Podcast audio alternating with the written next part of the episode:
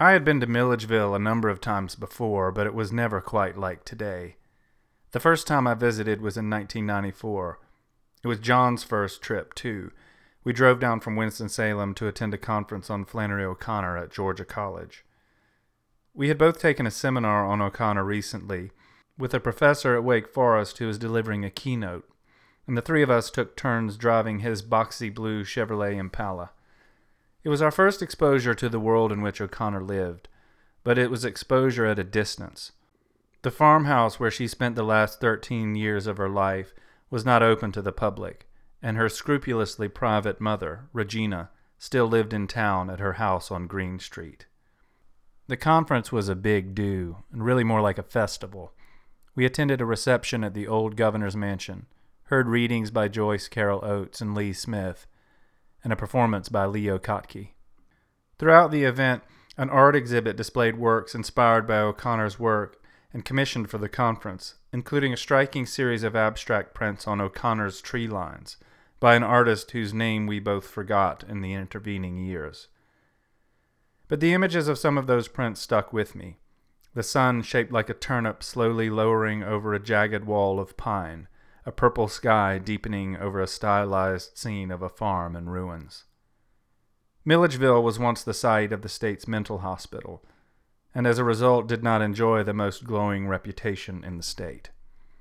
It is no accident that Flannery O'Connor wrote in a world rich with society's misfits and rejects. Andalusia, the farm where she lived with her mother on the outskirts of town, has recently reopened to the public after being gifted to Georgia College. Just off the foyer on the southwest corner of the house, the room where she wrote most of her stories, novels, letters, and lectures.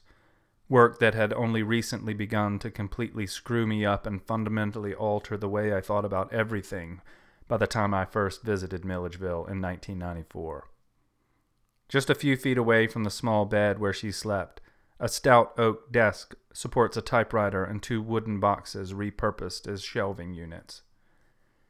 A pair of crutches are propped up against a tall armoire oddly positioned on the other side of the desk, presumably to provide shelter from wandering eyes even now. In the dim light of her bedroom, I strain to get a decent photograph of her desk, but strain even harder to take in the enormity and consequence of what emerged from this little spot. In the gift shop in the next room, O'Connor's books are for sale. From a newly built picture rail made of aluminum hooks, wire, and rebar hang, lo and behold, the last three framed prints from the O'Connor's Tree Line series that we remembered from 1994.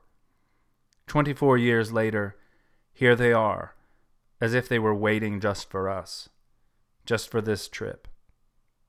Because the new owners of Andalusia want to redo the gift shop, the prints have been priced to move, and that is exactly what two of them do right into the back of the minivan.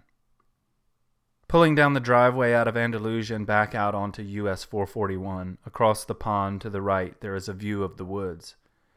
It is the same view Flannery had from her own window or porch.